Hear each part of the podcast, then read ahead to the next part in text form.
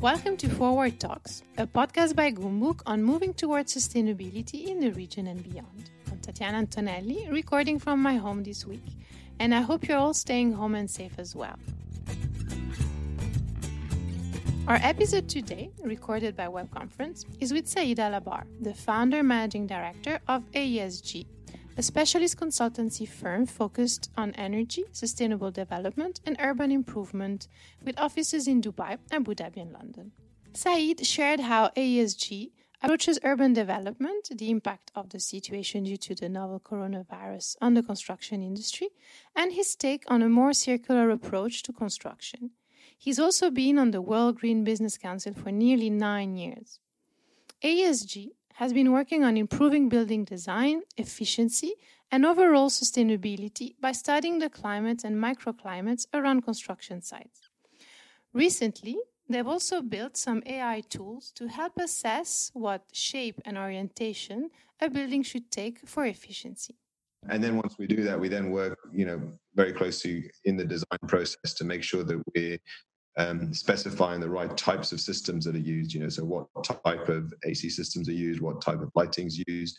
Um, you know, how can we better insulate the building, and then you know, working to sort of detail the solutions um, throughout the process, and then you know, ultimately during during construction, we're we're managing that and making sure that the the objectives that have been set in the design and how you set those criteria then followed through um, into implementation um, at the end, um, and and obviously then transitioning that into the operations team. So back in December 2019, uh, you were also a signatory to the World Green Building Council's uh, net zero carbon buildings commitment.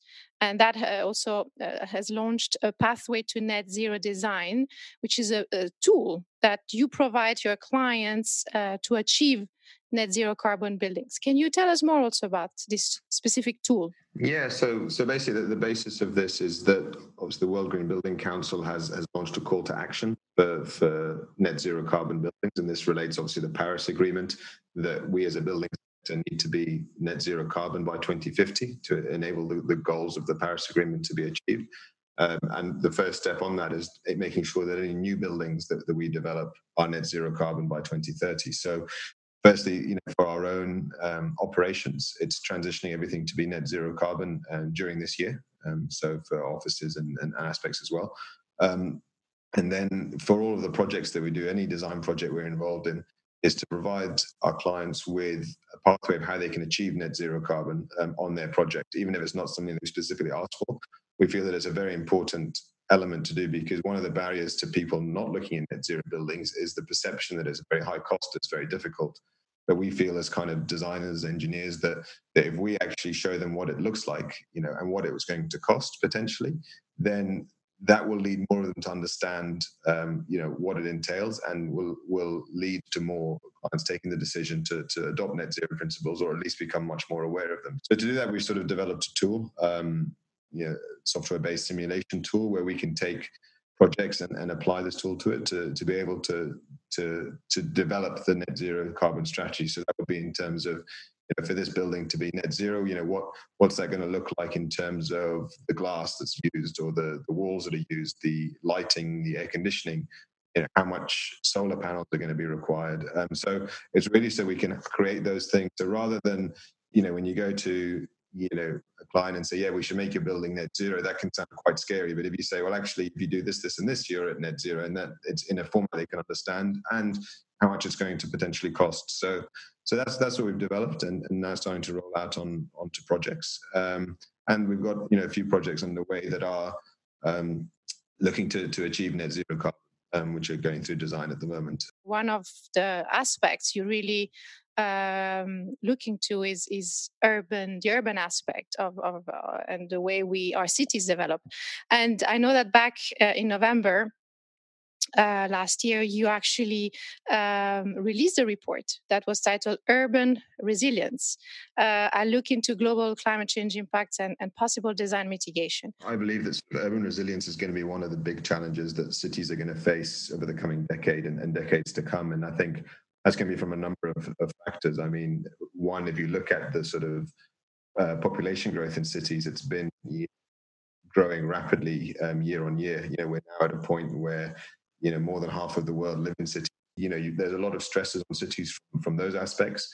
Alongside that, you've got challenges around climate change and and yes, there's a lot of aspects being done to mitigate climate change, but also have to recognize that some of the impacts um, are already to be here and here to stay. Um, and cities have to be resilient in that sense to, to accommodate these these these shocks that come that they encounter, and whether that's a shock from climate change, shock from population rise, um, economic shocks. Um, so so really, there's there's a number of things that that can be done, and rather than taking an approach of adapting these shocks and disasters, you can actually design and integrate the city in such a way that it's more resilient uh, to do that um, through the, the way that the infrastructure is developed. So that was part of, of, of, the research that, that we did and sort of outlining sort of mechanisms for that. And that, you know, that can be ranging from things from flood protection, you know, storm protection, um, even using sort of natural features. So you're not just putting hard infrastructure in place, but also using um, features that can enable that um, to make cities more resilient. So that's that's that was really the, the basis of, of the research that we were that we were doing. Can you give us an example of of uh, a, local situation that either has been already uh, tackled or that you would uh, look into uh, in terms of, of resilience? Let's say I'm talking about Dubai or or other cities mm. in, in the, in the Seven Emirates. Well, I mean, certainly in, in, in, Dubai, I mean, the sort of climate adaptation is is top of the agenda. It's it's being led by by the executive council uh, of looking at ways that, that Dubai has to adapt for, for climate adaptation. Um, one of those areas is, is you know simply is a sea level rise. So looking at coastal protection uh, of how resilient on that. Um, resilience on on storm events. You know we've seen you know over the last year there's been definitely um, more sort of rain, stronger rain events and stronger storm events, um, and you know how the, the city's infrastructure can can can better accommodate that. So, so yeah, so, so I mean that's that's just two simple examples that we're seeing already in Dubai, and and it's it's it's sort of prudent for cities not to just plan for what's now, but also to model what what to expect um, from the future that, that, of shocks that might come onto the city from either climate change or, or population growths the construction industry right now what what is the the future here in the region and uh, I mean, today we're doing this uh, interview also for the first time uh, online because of the restrictions of the coronavirus. And uh, what is the impact of uh, this virus, for example, in the industry? Um, what measures uh, do you have in place to weather this storm? I mean, from from our side um, as an organisation, our in essence, our, our obligation is protecting the welfare and health of our employees um, and you know taking the, the right measures that, as recommended by the government to, to prevent the spread of the virus. You know the construction sector is very adaptive. You know this is not the first sort of shock, shock that's hit it, um, and the real estate sector for that for that matter. And I think you know there's still going to be a, a, huge demand for for construction for real estate, um, but it may I think certain trends may be accelerated um, by this, whether that's you know the trends towards online retail, the trends towards co-working, um, you know, which were already happening. And I think I, I don't think this this situation is necessarily going to cause U-turns in anything. I think it's just going to accelerate already moving trends. And and I think for for the construction sector specifically, I mean, I've been um, speaking for for a number of years that we're basically the as a sector, it's facing a bit of a perfect storm at the moment. Um, you know, aside from the, the virus issues, in the that there's a number of you know very big external forces that that are gearing up to really disrupt the sector. Um, and as an industry, we have to be ready for that. I mean, the construction sector, you know, is well documented as a very very unproductive sector. You know, the productivity gains we've seen in manufacturing, in aerospace, in, in other sectors have not been replicated in construction. We're still doing things very much the same as we were 100 years ago. Um, so, so there is a, a productivity crisis that's going on there is a huge demand for construction. As I said, you know, people are moving into cities. You know, I read a statistic that the world is building the equivalent of Paris in built-up area every week. So if you look at that, that's that's a huge amount of construction taking place. And then you you kind of mirror mirror that with you know the the big push for net zero buildings, for climate change, for sustainability, alongside the acceleration of, of, digital technology and construction technology. You know, it's almost creating this sort of perfect storm mix that we really is going to accelerate some real big changes to our sector. Um, very positive uh, changes of things becoming a lot more productive, a lot more efficient, um, a lot more value creation being made. Um, as well as a lot more sustainable. So, you know, that's something that that we I believe is definitely going to be happening. It's really, really positive to to hear you so confident and. Uh, I'm glad to hear that. I know also that uh, you've contributed to the UAE State of the Green Economy report uh, with a piece on driving sustainable growth in the built environment. Can you tell a bit more uh, about this? Uh, or also, what is the state of the green economy? Yeah, so in essence, uh, you know, the green economy principle is is is basically its found its foundation is that you know sustainability and economic growth don't have to be opposites that you can't have one without the other. It, it's in essence flipping that that formula to say that sustainability can drive economic growth um, and can drive job creation. Um, and it's it's the new paradigm of of the of, of how we should how we should be looking at this. The the UAE is really pushing on on on this as a principle. Um, they've recently, they've got the, obviously the World Green Economy Summit, which which global summit um, on the green economy gets hosted in in Dubai every year. Uh, they created the World Green Economy Organization, so it's something that's that the leadership are, are really pushing, which which um, you know is very positive. Um, so, so sort of the, the, the piece that I contributed to this is how this relates to the built environment, and you know how sustainable buildings, net zero buildings, you know, can contribute to economic growth, um, and what that might look like in in terms of job creation, you know, and shifting and transitioning of jobs. So, upskilling people um, in the deployment of renewables, you know, upskilling engineers in energy efficient design or energy efficient retrofits, um, creating job opportunities and economic growth around um, energy finance retrofits. Um, you know, we're seeing a lot of projects now where actually the energy savings that generate can actually be the, the, the mechanism, the financial mechanism to upgrade the facade on a building. So it's it's looking at these things of, of flipping the formula for, for how we can tackle um, um sustainable uh, development before we're talking about what sustainability means and and that there's also a social aspect. And uh, i i know that in your own company you're really looking at this uh, side of sustainability that you promote you know a healthy work environment. What are all the other uh, sustainable practices that you you drive internally?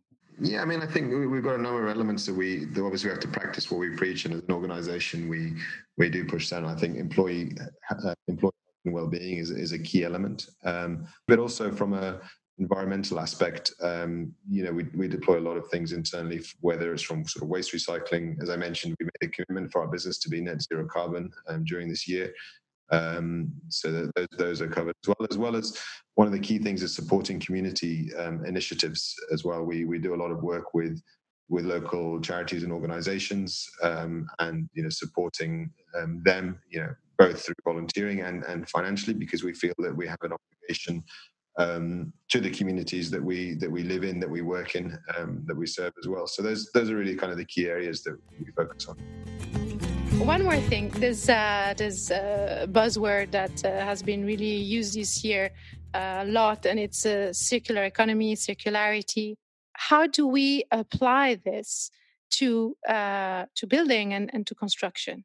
I mean, this is this is a really big, important topic, and I guess it's changing the paradigm. To, you know, from the economic cycle where we take, make, break. You know, we take resource, we make something of it, and then when it's finished, we break it, and you know, it's a fairly linear model. So under a circular model, you know, we're we're keeping um, resources in circularity in the system. Um, and I think you know in, in the construction sector, it's it's very important that we do that because obviously there's a lot of waste generated in construction. So I think it starts from you know we take resources that we're using them effectively, um, that we're not creating waste in the first place. You know, it's we're not creating a lot of waste concrete and cut-offs and things, so so that you know efficiency of material use is first captured.